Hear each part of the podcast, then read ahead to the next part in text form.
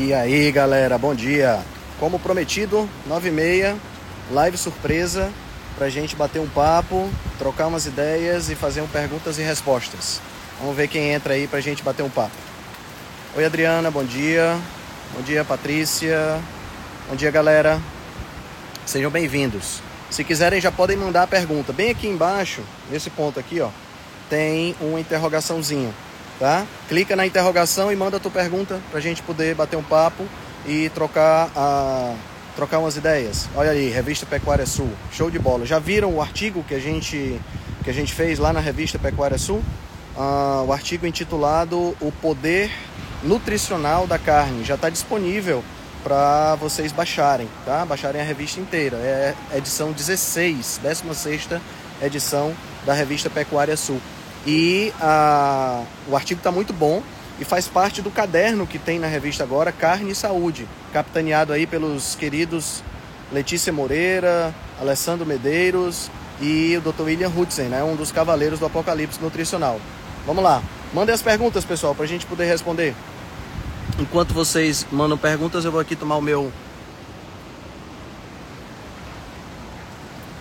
Meu. Olha aí, Patrícia Russo dizendo que não consegue viver sem carne. eu concordo plenamente com você, Patrícia. É difícil viver sem carne.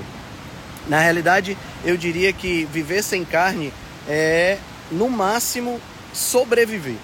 E isso acontece porque a carne é um alimento ancestral, né? É o nosso alimento que mais influenciou as mudanças que nós vemos hoje na espécie humana, que a gente consegue estudar desde o início né, das, das dos estudos, dos estudos antropológicos e arqueológicos, mas principalmente antropológicos, a carne, sem sombra de dúvidas, fez aí uma diferença muito grande na, na nossa evolução. Né? Se a gente pegar aí um panorama histórico, o gênero Homo ele está no planeta há aproximadamente 2 milhões e meio de anos. Né?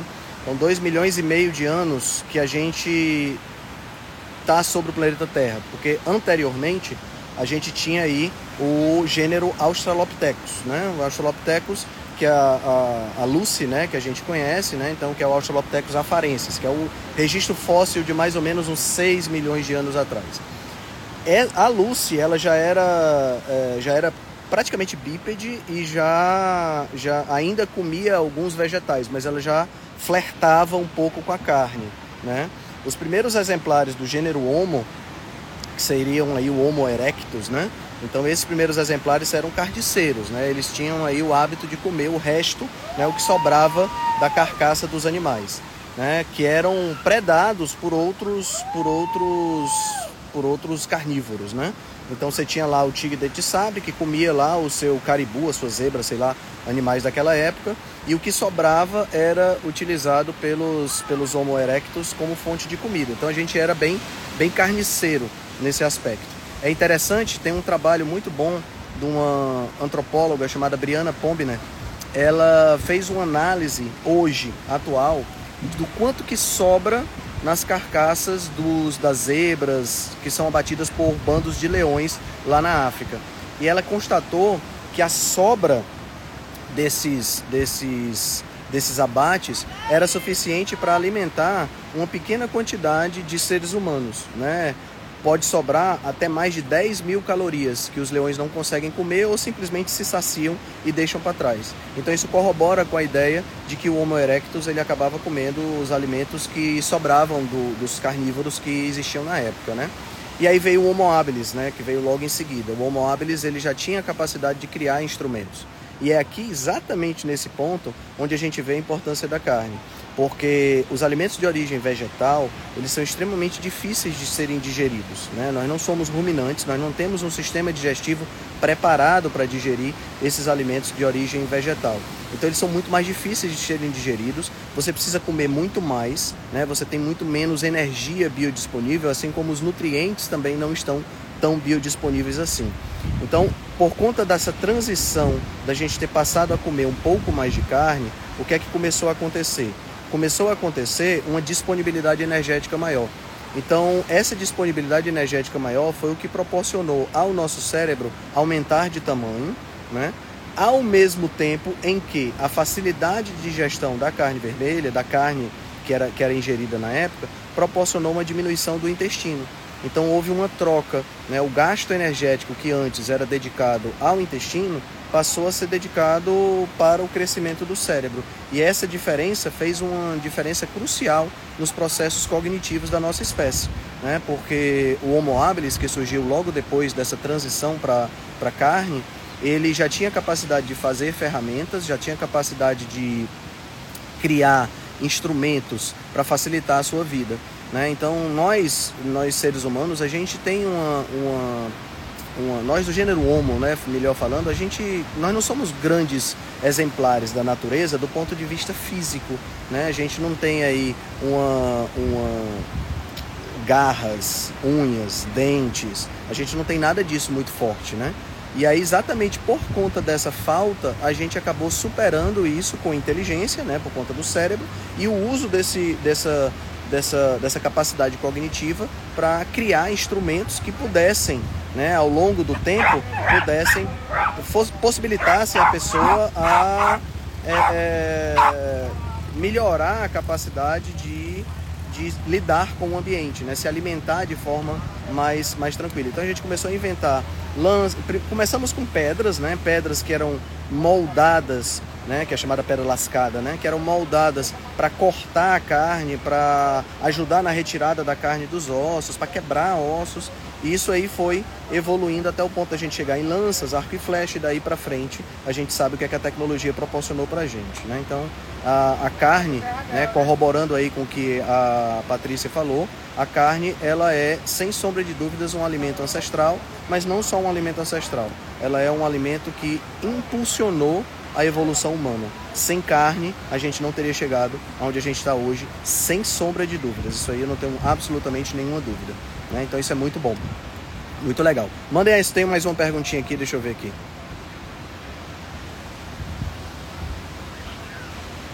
Vamos ver aqui, deixa eu ver aqui. Então. Uh, que estranho, não consigo botar a pergunta na tela. Não sei porquê. Mas vamos lá. Tem uma pergunta aqui do Cristiano Heron. Estou fazendo meu jejum de 24 horas. Posso quebrar o jejum com melancia? Olha, essa é uma excelente pergunta, tá? Vamos falar um pouquinho sobre essa questão de jejum. Bom, uh, você quebrar o jejum, tá? E isso aí vai, vai, vai depender muito do tamanho do jejum que você esteja fazendo, da extensão do jejum que você esteja fazendo, certo? Então, deixa eu ver aqui se eu consigo se eu consigo é... deixa eu ver se eu consigo não, não consigo. Estou tentando aqui colocar as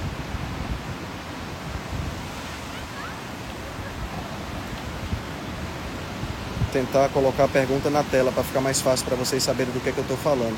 Mas pelo que eu estou vendo aqui eu não consigo. Bom, vamos deixar aqui os comentários e eu vou comentando aqui com vocês. Então, o Cristiano perguntou o seguinte: como eu devo quebrar o meu jejum de 24 horas? Será que eu posso quebrar com melancia? Olha só, Cristiano, pensa comigo.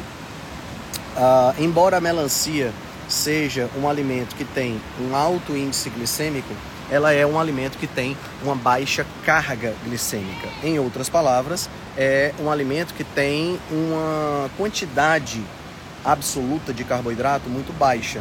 Tá? Então, praticamente 95% da, da, da, melancia é água. Tá? Então, isso aí é, faz com que você tenha um, um, um, alimento que tem uma capacidade de absorção do açúcar muito rápida, mas ao mesmo tempo não tem uma, uma quantidade de açúcar muito grande. Bom, dito isso, eu sempre priorizo e eu acho mais inteligente quebrar o jejum utilizando uma fonte alimentar de proteína com gordura, tá? Por que proteína com gordura? Porque são os, são os nutrientes que vão te dar maior teor nutricional, que vão te dar maior é, quantidade de nutrientes, melhor absorção desses nutrientes. Pete, chega, chega. É, vão te dar maior quantidade de nutrientes, vai te dar maior perspectiva de absorção por conta da biodisponibilidade tá? E ao mesmo tempo compensar aqueles nutrientes que você passou tanto tempo sem ingerir, né? No caso aí que você passou 24 horas sem comer. Então eu acho que é mais inteligente, tá? Não é que você não possa quebrar com melancia, eu não vejo nenhum problema por conta da carga glicêmica não ser alta, tá? Mas assim, 24 horas de jejum, eu acho que é mais interessante você quebrar com ovos. Se você quiser comer uma fruta, que você quebre o jejum com abacate e não com melancia, entendeu? A gente tem sempre que pensar o seguinte: o jejum ele é o estado natural da gente, né? A gente é, evoluiu fazendo jejum, né? A gente já falou disso diversas inúmeras vezes. Ah, no nosso ambiente natural, a quantidade de caça era realmente muito baixa, a quantidade de coleta não era suficiente, então a gente passava mais tempo sem comer do que comendo. Né? Então o jejum é o nosso estado ótimo, vamos dizer assim. No entanto, uh, hoje a gente vem de uma perspectiva onde a gente consome muito mais calorias. E por consumir muito mais calorias, talvez a, a, a, questão do jejum, de você quebrar com a melancia, não seja o ideal. Eu preferiria quebrar com alimentos fontes de gordura e fontes de, uh, fontes de gordura e fontes de de proteína, tá? Acho que seria bem mais interessante. Vamos ver o que mais aqui. Vamos fazendo as perguntas, pessoal. Essa live de perguntas e respostas, tá? Falamos um pouquinho aqui já sobre antropologia, sobre a evolução do ser humano e a importância da carne nessa evolução, tá? O Cristiano perguntou agora sobre jejum. Vamos perguntando aí. Fiquem à vontade para perguntar enquanto a gente, enquanto eu tenho um tempinho livre aqui. Show de bola, Cristiano. Precisando tuas ordens. Essa questão do, do jejum, pessoal, é uma questão realmente importante porque muitas vezes a gente, é, a gente não percebe. Primeiro, a gente normalmente hoje, o nosso estilo de vida não percebe a importância de você passar um tempo sem comer. Né? É algo que a gente tem tanta abundância de comida, uma abundância alimentar que nunca foi percebida na, na, na, nossa existência, né? A gente literalmente nós não temos registro de tamanha abundância alimentar como nós temos hoje. Estava inclusive conversando com a Aliane ontem sobre esse assunto, falando sobre essa questão relacionada com a, a, a, fome no mundo, né? Hoje a gente só tem fome no mundo por conta de uma má distribuição de alimentos. A gente não tem fome no mundo por conta de falta de alimentos, né? Então a gente nunca teve uma abundância alimentar tão grande. Então, exatamente por conta dessa frequência alimentar mais alta, a gente tem é, boa parte dos problemas que a gente. Claro que você não vai, mesmo que você queira, que você tenha uma frequência alimentar muito alta, baseado em carnes, gordura, ovos, é muito pouco provável que você consiga aumentar de peso. Você vai ter que comer muito e vai ter que ficar muito desconfortável. Mas quando você pensa numa abundância alimentar de ultraprocessados, né, esses ultraprocessados que têm diversos fatores que acabam influenciando a, a nossa, a nossa, a nossa ingestão então aí a gente acaba tendo um problema grande, né? Então, ah, se você pensar nesse, nessa questão dos ultraprocessados, né, aproveitando para falar um pouco sobre isso, se você pensar nessa questão dos ultraprocessados, né, veja só, a gente tem hoje uh, ultraprocessados que são extremamente calóricos e uma combinação de calorias que a gente não tinha no passado. Né? Se você pensar nos, no, nos caçadores-coletores, a gente não, não tinha acesso a tanta caloria em tão pouco tempo. E isso era um, um, uma questão que era extremamente complicada. Né? Você caçar, você comer, era algo que realmente não era fácil de você, de você obter. Hoje você vai no supermercado e compra porcaria que é rico em caloria, rico em carboidrato refinado, muitas vezes rico em gordura e é, é, come invariavelmente, você acaba comendo em grande quantidade. Até mesmo se você pensar em alimentos que não são industrializados, que são minimamente processados, como por exemplo a castanha de caju, né? Se você pensar, até mesmo se você pensar nesse alimento, nesse tipo de alimento, a gente tem um acesso muito mais facilitado, né? Pensa aí, você quebrar a castanha, assar a castanha, quebrar a castanha, tirar a amêndoa para poder você comer. Agora, pensa colher o caju, né? Agora pensa, hoje você vai no supermercado, você compra meio quilo de castanha de caju e come assistindo Netflix. Né? Então a a quantidade de nutrientes que a gente tem acesso, a quantidade de calorias que nós temos acesso é realmente sem precedentes na nossa, na nossa história. E isso faz com que a gente tenha uma frequência alimentar maior, porque a gente deixou de focar, foi até um vídeo que eu fiz recentemente que eu postei lá no meu, no meu feed. A gente deixou de focar na nutrição do alimento e passamos a focar no prazer, por conta exatamente dessa abundância.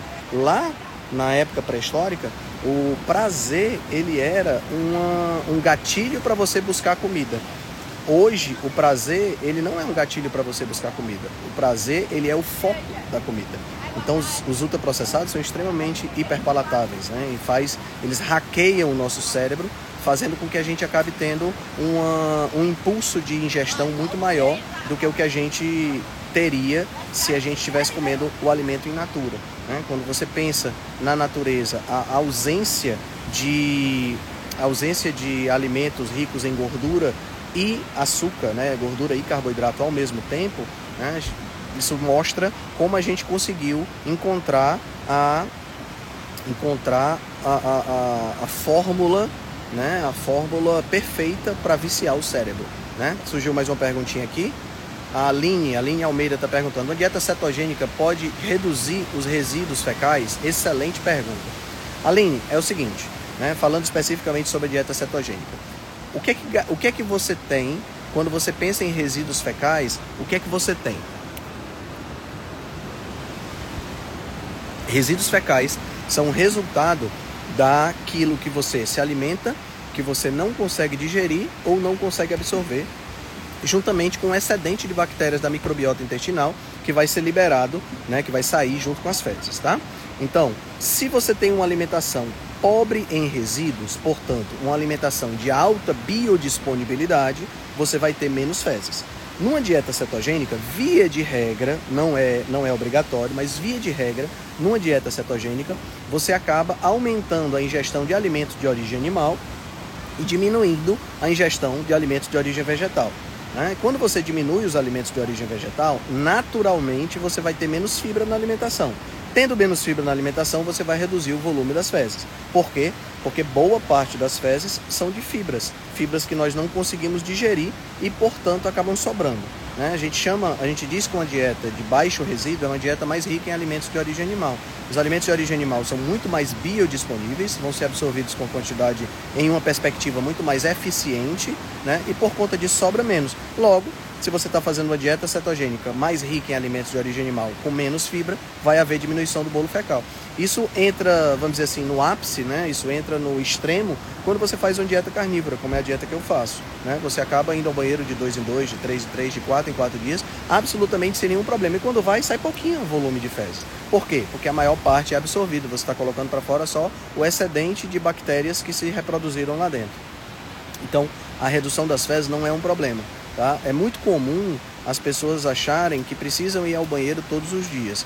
Depende. Se a tua dieta tem muita fibra, se você faz uma dieta vegana, vegetariana, ou até mesmo uma dieta tradicional, Standard American Diet, né, a SED como a gente chama, esse tipo de dieta é naturalmente é uma dieta que você tem uma quantidade maior de resíduo. Portanto, é, acaba sendo necessário que você vá ao banheiro todos os dias. Tá?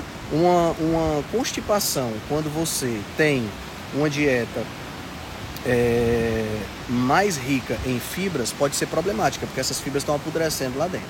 Tá bom? Bom, o Fernando está perguntando aqui, Fernando 96168. Na carnívora, precisa suplementar gordura como manteiga ou somente a gordura presente na carne é suficiente? Fernando, vai depender do tipo de carne que você estiver utilizando, tá? Se você está usando uma carne que já é naturalmente gordurosa, não há necessidade de você suplementar, não há necessidade de você comer a mais. Isso também é um ajuste que precisa ser feito, porque as duas maiores dificuldades que as pessoas possuem, que as pessoas têm numa dieta carnívora, estão relacionadas. Número um, com ingerir a quantidade de calorias que elas precisam. Tá? Isso acontece por quê? Porque a dieta carnívora, até mesmo a dieta cetogênica, mas a dieta carnívora principalmente, é uma dieta extremamente sacietógena, uma dieta que te possibilita ficar saciado de forma muito fácil. Né? Então, quando você é, segue fome e saciedade em uma dieta carnívora, pode ser que você sinta, é, coma muito pouco. E aí, ao contrário do que as pessoas pensam, comer muito pouco também é um problema. Tá? Por quê? Porque você acaba numa ingestão hipocalórica demais, ou seja, com muito poucas calorias em relação ao que você gasta, o seu corpo vai começar com o tempo, isso não é imediato, mas vai começar com o tempo, a desligar funções que são funções, não são funções essenciais.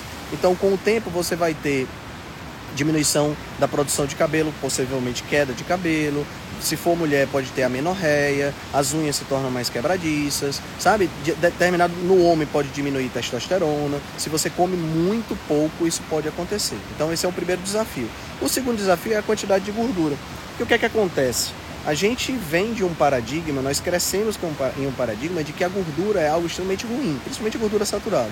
E aí as pessoas querem fazer uma dieta carnívora e tiram gordura da jogada. Não é para tirar a gordura, certo? Suplementar vai depender do tipo de carne. Se você gosta muito, por exemplo, de filé mignon, de peito de frango, são carnes que têm pouca gordura, maminha, patinho, são carnes que têm pouca gordura. Então o ideal seria você incrementar um pouquinho. Né? Mas se você está comendo carnes variadas, se você está comendo, por exemplo, vísceras que são ricas em gordura, como eu mostrei ontem nos meus stories, o churrasco que eu fiz que tinha lá a medula, né, o tutano, como a gente chama, eu não vejo necessidade de você suplementar não, tá? Essa, esse é um ponto, um ponto interessante em relação à dieta carnívora. Eu colocaria uma terceira dificuldade aqui, que é o medo do sal. Tá? A gente normalmente a gente tem medo do sal, também vítima, pobrezinho do sal, foi vítima de um complô contra ele, quando na realidade ele é não uma, um, um problema, mas um bode expiatório, né, por conta do açúcar e do excesso de carboidrato. Para quem não sabe, o excesso de açúcar, o excesso de carboidrato aumenta a liberação do hormônio chamado insulina, e esse, esse aumento da insulina faz com que você acabe tendo uma você acabe tendo uma retenção de sódio. Isso aí pode aumentar a tua pressão. Então o pobre do sal recebeu a culpa, mas na realidade é o estilo alimentar. Né? Então as pessoas às vezes embarcam numa dieta carnívora e diminuem o sal ou não salgam direito a carne e aí acabam tendo um pouco mais de cãibra, tem algumas pessoas que sentem sonolência, dor de cabeça, coisa toda, isso normalmente é falta de sal, tá? Fernando, espero ter respondido a tua pergunta. Vamos ver se tem mais algum aqui nos comentários. Galera, coloca a pergunta aqui nessa, nessa, interrogaçãozinha que ajuda bastante, tá? Fica mais fácil de achar. A Rose Alexandre Kiss disse: Conheço pessoas veganas e vegetarianas. Me sinto triste porque não consigo convencê-las o quanto a carne é importante para a saúde. Rose, eu me sinto extremamente triste também quando eu vejo pessoas sofrendo por conta de uma ideologia. Né? A gente sabe que o veganismo né, e o vegetarianismo, eles são atitudes ideológicas e não atitudes práticas, atitudes fisiológicas. Né?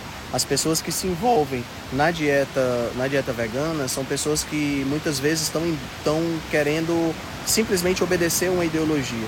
E é triste realmente você ver a pessoa definhar em termos de saúde e é, simplesmente por conta de, de uma ideologia. Realmente é muito triste mas a gente, acho que a melhor forma, né, e Platão dizia isso, né, a melhor forma de você influenciar positivamente as pessoas é você melhorando como pessoa. Né? Então eu carrego isso para mim. Né? A melhor forma que tem de eu influenciar as pessoas não é tentando convencê-las né, de que elas devem parar com essa prática que não é uma prática legal, mas eu dando o meu próprio exemplo, né? me mostrando saudável, me mostrando cada vez mais, mais forte, cada vez mais saudável, cada vez mais em dia com a minha saúde, eu tenho quase 50 anos de idade, e mostrando para as pessoas que isso é que faz a diferença. Né? E esperando que cada um na sua jornada, né? Porque também esse é um outro ponto importante. Cada pessoa está na sua jornada, na sua jornada de evolução espiritual, na sua jornada de evolução mental, vamos dizer assim. Então cada pessoa tem um caminho a percorrer, né? Eu acredito muito nisso.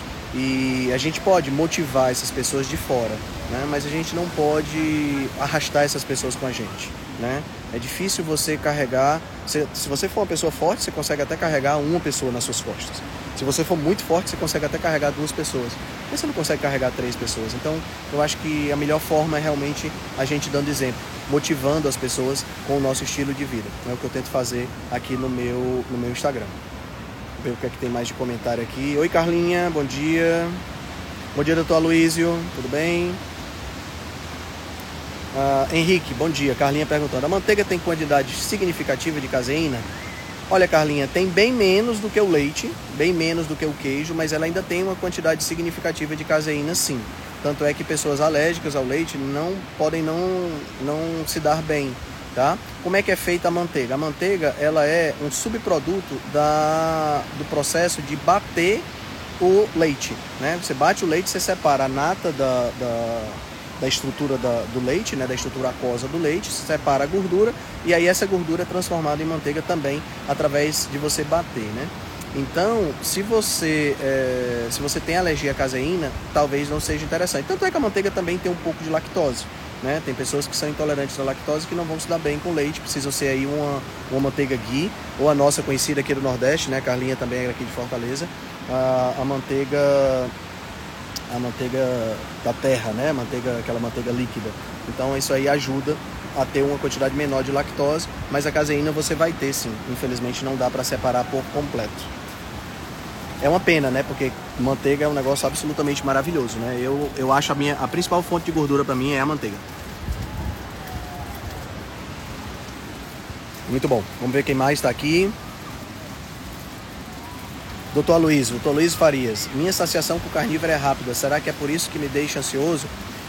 Doutor Aloysio, pode ser, tá? É assim, pessoal, eu penso na dieta carnívora como uma dieta ancestralmente adequada, mas eu penso também que uma dieta de base animal, incluindo aí de repente algumas frutas ou às vezes algum tubérculo, ela também pode ser adequada. Isso depende muito da pessoa e é nesse caso que entra muito o nutricionista para fazer essa avaliação e tentar entender junto com o paciente se é a dieta adequada ou não, né? Mas muitas vezes a pessoa não consegue comer muita carne, porque naturalmente é uma, uma, uma ingesta muito uma, uma, um alimento muito sacietógeno, né? E aí isso pode fazer com que você acabe ingerindo realmente calorias de menos. E aí você às vezes coloca ah, dependendo, claro, como eu estou falando, depende do paciente, né? Porque se for um paciente resistente à insulina, a gente evita. Mas você pode colocar aí algum tipo de vegetal que pode ajudar. Vamos lembrar, pessoal, o seguinte, tá? Vamos lembrar o seguinte: ah, tudo dentro da nutrição vai depender do paciente com quem a gente está tratando. Tá? Não dá para a gente dar uma resposta que abranja todo o espectro de pacientes. Por quê?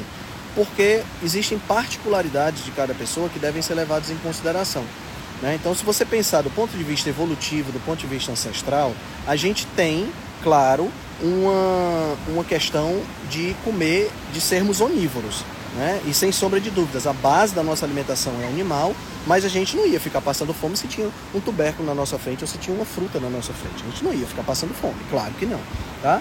Então, às vezes é interessante você ciclar a dieta. Às vezes é interessante você passar períodos em dieta carnívora, depois você acrescenta algum vegetal, mas mais uma vez, isso vai depender do paciente. Pacientes que têm doença autoimune, por exemplo, muitas vezes não conseguem ciclar, porque ao fazer esse ciclo de, de vegetais, acabam tendo, é, acabam tendo uma manifestação da doença autoimune. Não é interessante, tá? Mas é, pode ser que seja necessário você incluir aí um pouco de, de vegetais ou dar uma incrementada na gordura, tá? Pode ser uma, uma ideia. Mas assim, é, via de regra, a ansiedade é uma manifestação que pode ter a ver, pode ter a ver, tá certo? Não é obrigatório, mas pode ter a ver com uma disfunção mitocondrial. Né? Tem um livro muito bom chamado Brain Energy, do Chris Palmer, onde ele fala sobre essa questão da saúde mental relacionada com disfunção mitocondrial. Inclusive, esse livro está sendo traduzido, está em pré-venda já na Amazon. O, nome do livro é Energia Cerebral, tá? do Chris Palmer. Então, acho que vale a pena dar uma lida. Pode influenciar positivamente aí nas suas decisões. Tem mais umas perguntas aqui na caixinha de perguntas. Vamos lá. Ah... O psyllium é, e o whey atrapalham quem está na dieta carnívora? Faço bolinho com eles e queria saber. Luciane, Luciane 3257BR. A Luciane está perguntando, está falando que o psyllium é. Que o psyllium é. Está perguntando se o psyllium e o whey atrapalham na dieta carnívora. Olha só. O psyllium é uma fonte de fibra, tá? Uma fonte de fibra que tem a a capacidade de irritar o teu intestino. É justamente por isso que o psyllium acelera o movimento intestinal e a formação das fezes. Né? Tem muita gente que fala, que, que, que usa o psyllium para poder ir ao banheiro. Né? Veja bem, usar o psyllium para poder ir ao banheiro é você acha que está fazendo bem para o seu corpo, mas pode ser que não seja bem isso. Porque quando você consome fibras e essas fibras estimulam a, a evacuação, você está fazendo, essas fibras estão irritando o teu intestino. E o teu intestino, por estar irritado, o teu intestino, por estar se sentindo, entre aspas, se sentindo mal, vai evacuar mais rápido. Tá? Então pode não ser uma boa. Se você está numa dieta carnívora, talvez não seja interessante você ingerir psyllium, porque você vai estimular movimentos intestinais e atrapalhar até mesmo a absorção de nutrientes. Eu não não uso nenhum tipo de, de, de fibra externa e o que eu uso de fibra normalmente é uma fibra, às vezes vem de alguma fruta que eu como, de algum vegetal. Mas eu prefiro não utilizar exatamente por conta disso, tá?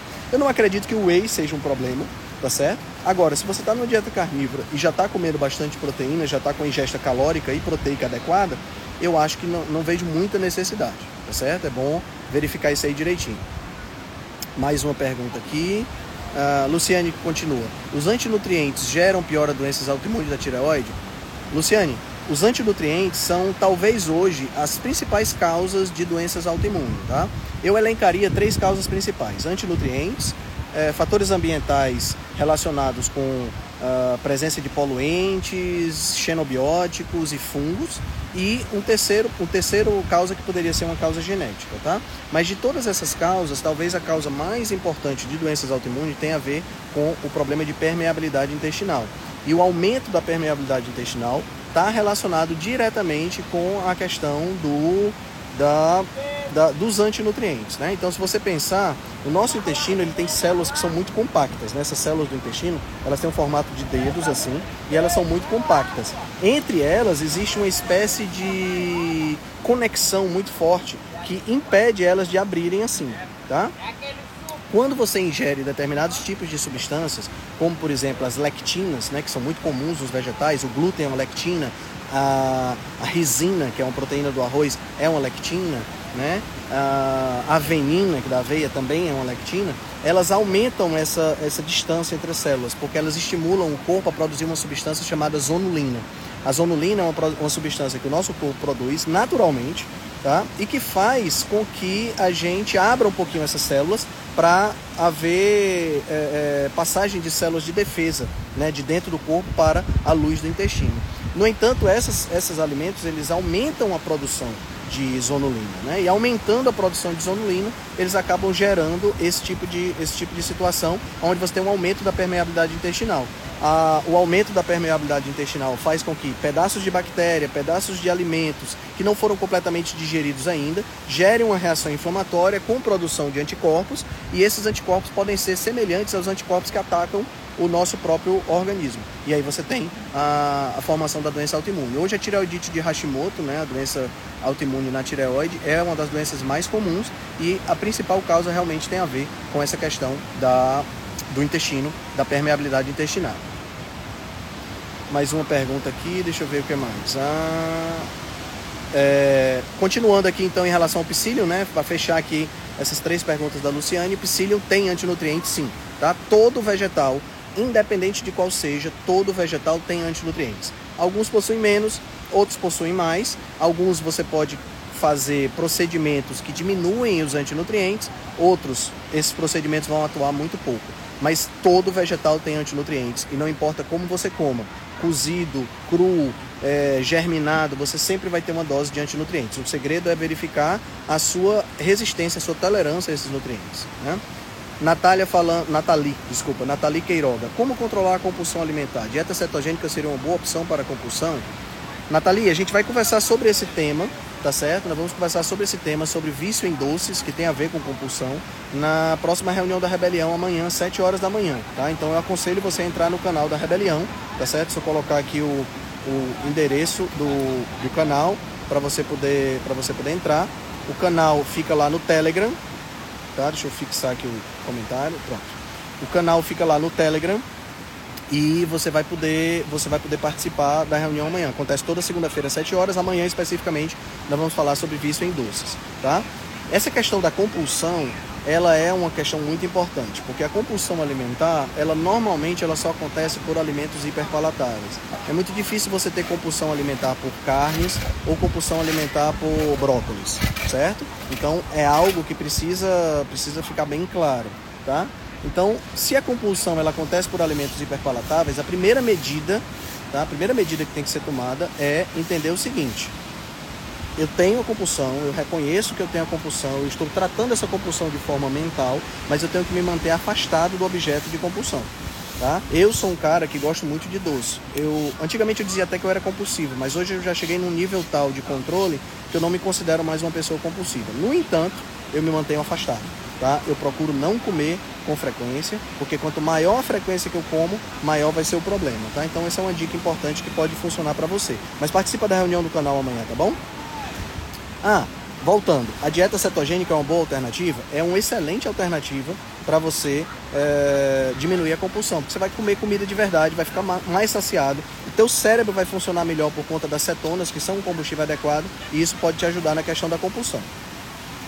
Deixa eu ver aqui o que mais. Aline Almeida, uma dieta cetogênica pode reduzir os desejos? Já respondi. Carlinha, Henrique, bom dia. Manteiga, uh, já respondi também. Movimento peristáltico causado pelo consumo do café seria irritativo, igual ao do psyllium? E da semente de mamão? Ou é outro mecanismo? Da semente de mamão é o mesmo mecanismo, tá, Carlinha? É um mecanismo de irritação mesmo. O do café tem a ver com duas substâncias. Uma é o ácido caféico, tá? que estimula a motilidade intestinal, não através de irritação, mas por outros fatores. Mas tem uma coisa também que é interessante, é, que acontece normalmente quando você toma café, principalmente quando você toma café de manhã. Né? Tem gente que tem esse movimento por sempre, mas de manhã você tem o que a gente chama de, de movimento gastrocólico. Esse movimento gastrocólico nada mais é, é nada mais é do que um processo de aviso, né? Que o estômago, né, o intestino avisa para o estômago, o estômago avisa para o intestino, ó, tá chegando comida aí, ele já comeu alguma coisa, então é importante que você já elimine aí os, os resíduos para poder eu, eu é, ter espaço, né? Então, mais ou menos isso. Não é o mesmo mecanismo, tá? Deixa eu ver se tem mais perguntas aqui. Ah, deixa eu ver aqui. Só vendo se tem perguntas aqui nos comentários, tá, pessoal? Na caixinha de perguntas já, já não tem mais nenhuma. Se quiserem mandar, deixa eu ver se eu respondi todas. Ah, ainda tem mais perguntas aqui. Ótimo. Deixa eu ver aqui. Minha posso quebrar. Faço low carb e mesmo assim me sinto muito cansada. Pode ser falta de gordura? Pode, Luciana, ser falta de gordura. Luciana Salles.lbs. Pode ser falta de gordura sim tá certo? É uma possibilidade ser falta de gordura, mas é importante você pensar no seguinte também. É importante você pensar que talvez tenha a ver com aquela questão do sal que eu falei agora há pouco, né? Uma diminuição das concentrações plasmáticas de sal, que a gente chama de hiponatremia, pode gerar cansaço, fadiga, sonolência, dor de cabeça, e isso pode ser por conta da, da falta de sal. Então, isso normalmente se resolve com água com sal. Basta você colocar uma pitadinha de sal na água, não precisa ser uma água salgada, uma água levemente salobra já ajuda bastante nesse aspecto, tá? Água com sabor de lágrima, não com sabor de mar, tá? Com sabor de lágrima. Deixa eu ver o que mais aqui.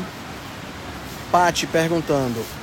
Eu atendo online. Atendo online sim, Pati. Pode mandar um direct para mim ou então me chama no WhatsApp. Deixa eu botar meu número aqui. Meu número do WhatsApp, você chama direto comigo, não uso secretária, tá certo? E eu vou colocar o link para você falar comigo no WhatsApp, tá? Deixa eu fixar aqui. Pronto. Eu não, eu não uso secretária, então você fala diretamente comigo, eu te respondo as dúvidas, faço valores e aí a gente pode agendar, eu atendo, agendar, eu atendo online sim, tá? Ah, a Paty também perguntou o seguinte, qual seria a melhor dieta para quem tem hipotireoidismo de Hashimoto? Bem, primeira coisa é o seguinte, quem tem hipotireoidismo ou é, doença de Hashimoto, né, precisa, primeira coisa, controlar essa doença, tá? Como é que é o controle dessa doença?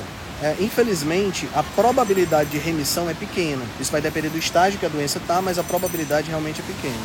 Se você tem hipotiroidismo de Hashimoto, a primeira coisa é controlar fazendo uso do hormônio, tá certo? Então precisa ter o hormônio, tá? É, você pode usar de acordo com o seu endócrino, pode ser que seja só o T4, pode ser que você use também o T3.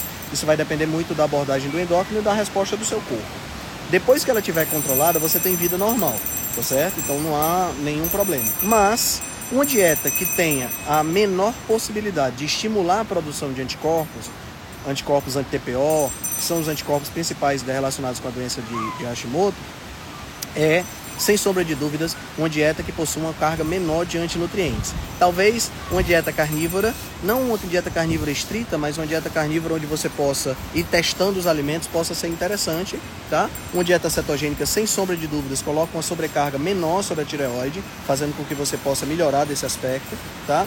Mas é, o primeiro, primeiro passo realmente é colocar a doença em remissão com o uso dos hormônios, tá certo? Acho que agora eu respondi todas que estavam aqui. Deixa eu ver aqui.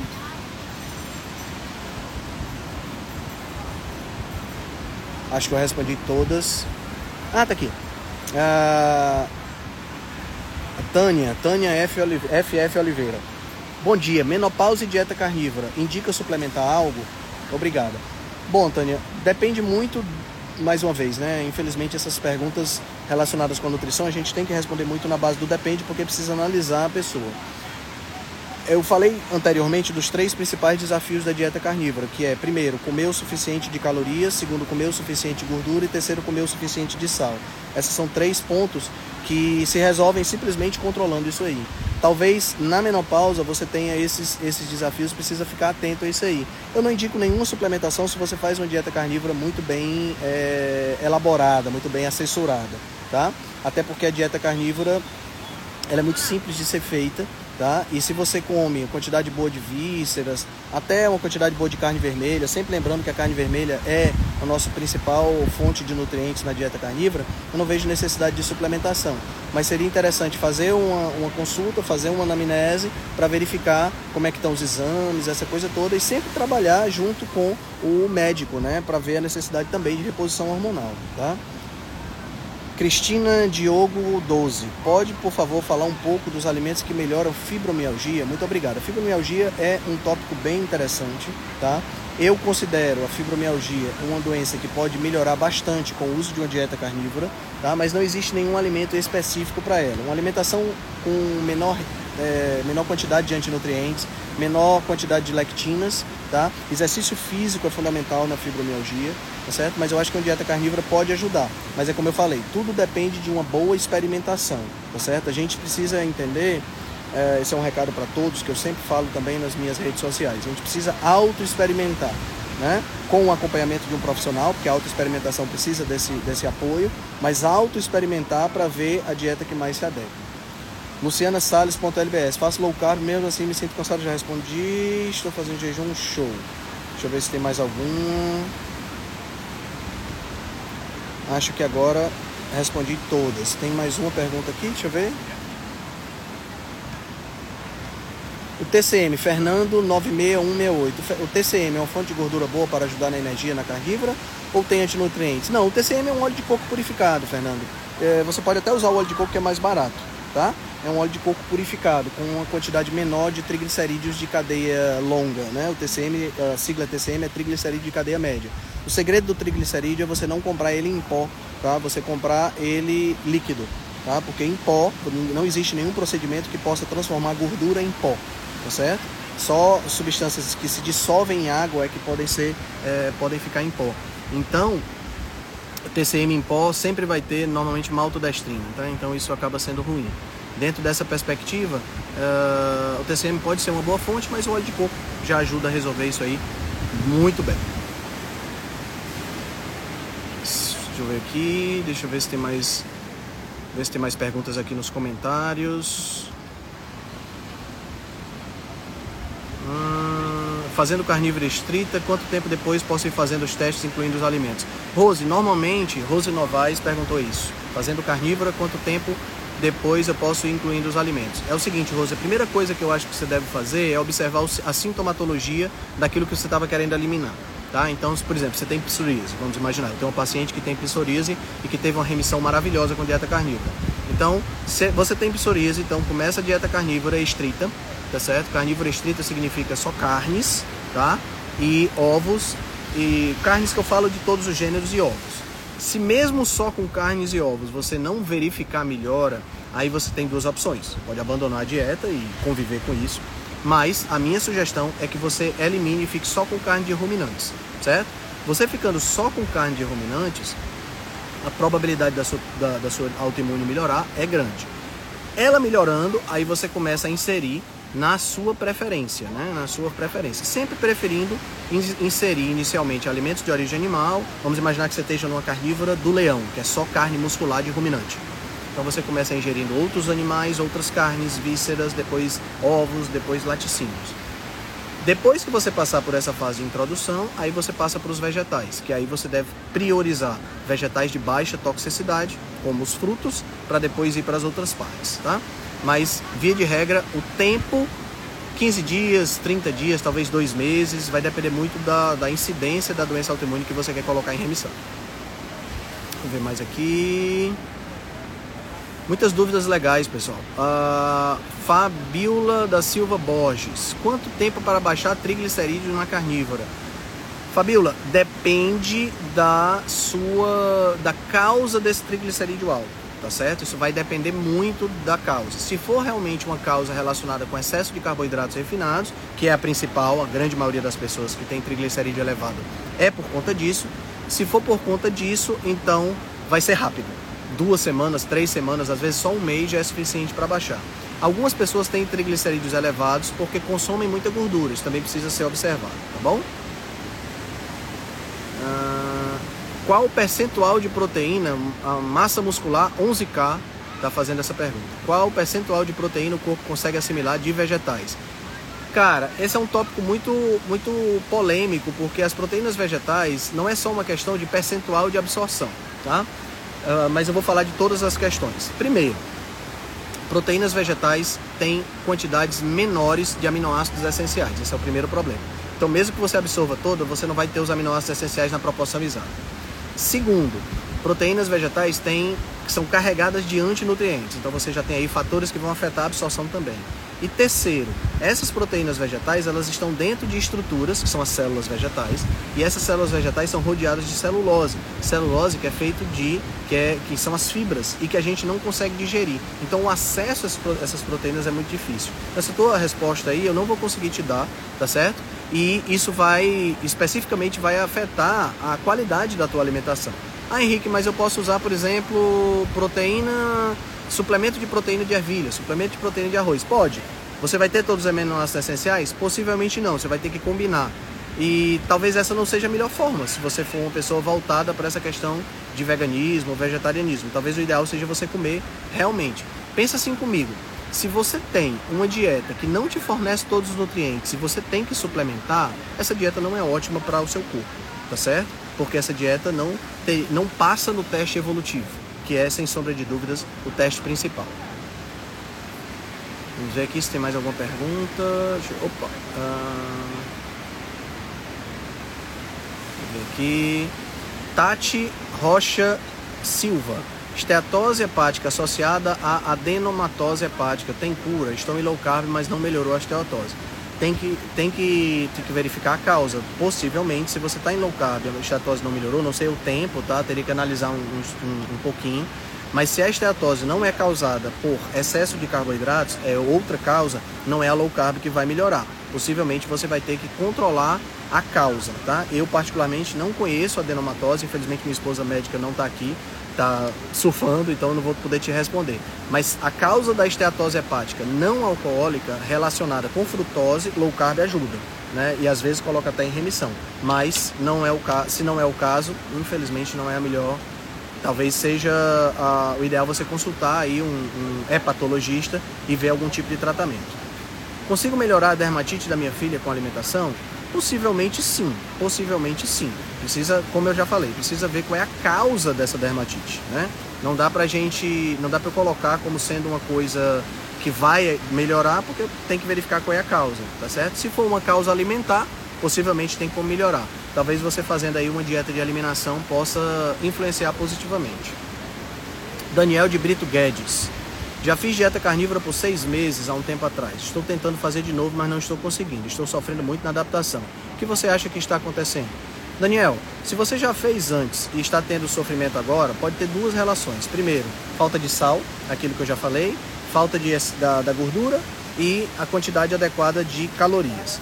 Se não for essa a questão, pode ser uma questão aí meramente mental né, uma questão mais psicológica, uma questão relacionada principalmente com o fato de você ter voltado a comer alimentos hiperpalatáveis e agora está com dificuldade de deixá-los. Isso é um ponto que realmente é, pode ser, pode influenciar. Ah, Derli Bonini, é isso aí, parabéns criando conteúdo na praia. Agora eu vou pro churrasco. O churrasco vai rolar já já, Bonini. Até amanhã.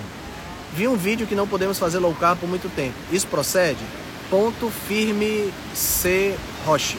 Não, uh, não procede, tá certo? Esse tem gente espalhando essa notícia dizendo que você você não pode fazer low carb muito tempo, que isso causa problemas. Isso não é verdade, tá certo? Embora, tá? Embora né? A gente tem vários casos de pessoas fazendo low carb. Eu sou uma pessoa que faço low carb há muito tempo. Minha ingestão máxima de carboidrato não, não ultrapassa 80 gramas se pensar aí numa ingestão grande. Olha quem chegou, minha esposa. Oi, amor. E então não tem nenhum problema, tá? Agora, é, amor, tu sabe o que é adenomatose? Uma pessoa fez uma pergunta sobre esteatose hepática relacionada à adenomatose. Adenomatose tem. Eu sei uterina. Não sei se tem. Ah, ela tá no fígado, né? Não sei, não sei se é no fígado ou se é por conta da adenomatose no útero que pode ter relacionado isso. Vou pesquisar depois. É, então, é, não existe essa história de não poder fazer low carb, tá? Fica tranquilo com relação a isso. Você não só pode fazer low carb por muito tempo, pode fazer por toda a vida. É importante lembrar que fazer low carb por muito tempo sem abrir exceções realmente não é uma coisa que a maioria das pessoas faz, tá certo? Porque vai aparecer um aniversário, vai aparecer um docinho, vai aparecer uma ocasião que você vai acabar comendo muito. Essa, essa história de, ah, eu não posso fazer dieta cetogênica, eu não posso fazer low carb por muito tempo ou por resto da vida, porque isso vai afetar. Gente, nós não somos robôs e muito possivelmente você não vai fazer low carb por resto da vida, low carb é, cetogênica por resto da vida. Vão haver exceções, porque nós somos assim, somos criaturas dentro dessa perspectiva. Então, isso aí já faz uma ciclagem natural de carboidratos, que seria, vamos dizer assim, o, o ponto é, o ponto mais claro, né, mais clássico de uma dieta de, de uma dieta mais ancestral. Comer a comida adequada, mas vez por outra você acaba saindo, né? Então, os nossos ancestrais eles tinham alimentação baseada em animais, mas vez por outra, num período adequado, eles acabavam comendo frutas, acabavam comendo tubérculos, né? Deixa eu ver mais. Minha esposa chegou, vou já sair, viu, pessoal? Qual seria a quantidade ideal de calorias? Fabíola, isso precisa ser feito, Fabíola da Silva Borges. Isso precisa ser feito uma análise, tá certo? Pode ser feito através de cálculo, mas pode ser feito também com uma calorimetria indireta. Mas, via de regra, em torno de 2 mil calorias para mulheres, 2.500 para homens é o que a gente tem, mais ou menos, tá? Galera, vou... você gosta de carne do porco seco para usar no lanche? Ah, Silvana, eu não lancho, tá? Eu prefiro não lanchar porque eu acho desnecessário, tá certo? Mas eu acho uma boa. Tá? Última pergunta, tá, pessoal? Deixa eu ver aqui.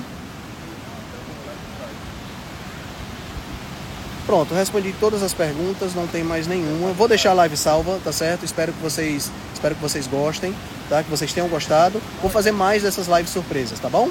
Foi um prazer conversar com vocês. A gente se vê amanhã na reunião da Rebelião às 7 horas da manhã e mais tarde à noite na live especial com Marcos Traeger, onde nós vamos falar sobre a jornada do herói. Forte abraço para todos.